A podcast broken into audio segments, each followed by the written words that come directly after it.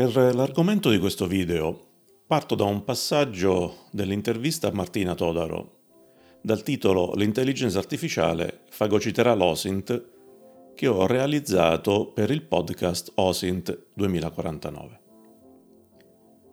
Ho ripreso lo stesso passaggio, ma per considerazioni diverse, anche nella newsletter Ragionamenti intellisferici, proposta su LinkedIn e su Medium il 7 maggio scorso dal titolo Cosa sarebbe l'OSINT senza l'OSINT? In quella sede Martina Todoro in buona sostanza si domanda se possiamo oggi permetterci di vivere senza Twitter, Apple, Amazon e senza Google e come cambierebbe l'OSINT in assenza di queste entità informative, che da sole definiscono quasi completamente la partizione digitale dell'infosfera. Il tema era dunque quello della paventata dipendenza di OSINT dalle grosse realtà sociali e tecnologiche come le aziende appena evocate. A proposito di ciò, sulla scorta della definizione assiomatica della mia proposta di teoria generale per l'OSINT che dice che in OSINT ogni cosa va considerata alla stregua di una fonte, in quella sede tra l'altro sottolineavo come queste realtà siano comunque per l'OSINT delle fonti. Fonti che possiedono regole proprietarie che l'OSINT non può da un lato né ignorare né pensare di cambiare arbitrariamente a suo vantaggio. Non ne avrebbe la forza e soprattutto ciò non rientrerebbe nel novero di quanto espresso dalla teoria generale che prevede per l'OSINT l'impegno etico di preservare a ogni costo la fonte aperta in ogni sua proprietà originaria.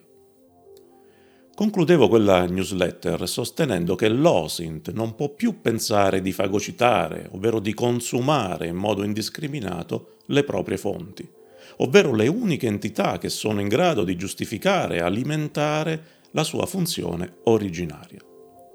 Aggiungevo anche però che probabilmente è il momento per OSINT di pensare all'attuazione di misure idonee a proteggere la disciplina da chiunque intenda snaturarla e piegarla ai fini che non le sono propri. E tra questo chiunque ci sono anche le fonti, soprattutto fonti di una certa rilevanza e indiscutibile potere, come le entità che abbiamo sopra elencato, Twitter, Apple, Amazon, Google e così via. Questa osservazione porta gioco forza a discutere su cosa in OSINT debba essere protetto da ingerenze esterne a meritare tutela e massima protezione è normalmente ciò che ha più valore, ovvero, nel nostro caso, ciò che rende l'OSINT quello che è. E qui arriva la domanda cruciale. Cosa è essenziale in OSINT? E ancora meglio, qual è l'essenza di OSINT? Ma che vuol dire essenziale? Dizionario alla mano, per essenziale si intende quel qualcosa che costituisce o contiene l'essenza di una cosa. Il dizionario di filosofia di Nicola Bagnano aggiunge l'ulteriore significato, più comune e generico, di importante. In questo caso però non è l'importanza ad interessarci. Tutto può essere più o meno importante, a seconda dei punti di vista, bensì proprio l'essenza, che invece è fattuale. Come impostare un ragionamento sull'essenza di OSINT? Come iniziare una ricerca su questo elemento indispensabile affinché possa dirsi che una cosa è OSINT? Si potrebbe iniziare da una coppia di domande, che sarebbero 1. Cos'è che tolto a qualcosa la fa cessare di essere OSINT? E poi ancora 2. Cos'è invece che aggiunto a qualcosa rende quel qualcosa OSINT. Una volta abbozzata qualche ipotesi, ci sarà da ragionare su dove inizi e dove finisca quel qualcosa che, aggiunto o tolto da qualcosa di altro, porta a una delle due condizioni elencate, ovvero OSINT o non OSINT.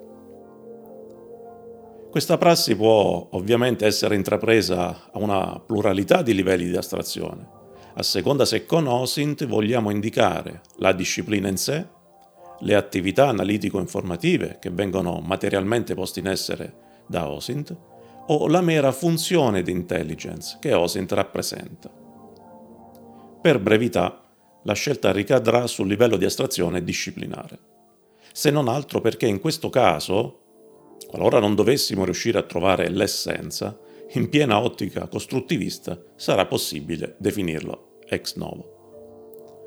La disciplina infatti possiamo, in realtà dobbiamo disegnarla in modo che sia perfettamente efficace ed efficiente rispetto alle nostre finalità. Dunque, qual è l'essenza di OSINT? Cosa può essere che aggiunto a qualcosa la trasforma in OSINT? E che invece se è tolta all'OSINT non la rende più tale? Proviamo a fare qualche ipotesi. L'essenza di OSINT saranno magari le informazioni? Certamente le informazioni sono indispensabili per l'OSINT. È chiaro che senza informazioni non ci sarebbe l'OSINT nell'intelligence. Ma è altrettanto chiaro che senza informazioni non esisterebbero nemmeno tutte le discipline così come le conosciamo oggi. Anzi, senza informazione probabilmente non esisterebbe nulla. È chiaro quindi che le informazioni più che l'essenza di OSINT sono il contesto in cui OSINT e tanti altri oggetti ed entità insistono. L'essenza di OSINT risiede forse nelle fonti? Vero è che da quattro lustri sostengo che OSINT è più un'intelligence di fonti che un'intelligence di informazioni, ma è anche vero che molte altre discipline tengono in considerazione le fonti esattamente così come fa l'OSINT. Allora sarà forse una particolare attitudine allo studio delle fonti a essere l'essenza di OSINT, ovvero la costruzione di una specifica dottrina delle fonti finalizzata alla loro validazione? Anche in questo caso esistono altre discipline, forse anche più antiche e robuste, che hanno previsto una simile dottrina nell'ambito delle proprie prassi di ricerca e osservazione. Stesso discorso è possibile fare per le prassi ermeneutiche e euristiche, che certamente costituiscono l'assetto disciplinare di OSINT, ma che altrettanto certamente non sono un patrimonio esclusivo dell'intelligence delle fonti aperte. L'essenza di OSINT risiederà forse in una particolare attenzione alla postura etica della disciplina? Direi di no. Anche le discipline legate all'intelligenza artificiale hanno ormai un costrutto etico assai ben più esteso e profondo di quello che l'OSINT può vantare. Ma allora dove risiede questa essenza? Ammesso che esista, e ammesso che a questo punto l'OSINT possa effettivamente chiamarsi disciplina. Ammettendo di rispondere positivamente alle ultime due domande, come io credo sia possibile fare, c'è un unico punto che non abbiamo ancora indagato. E quel punto è proprio quello che definisce la specialità della disciplina rispetto alle altre forme di intelligence.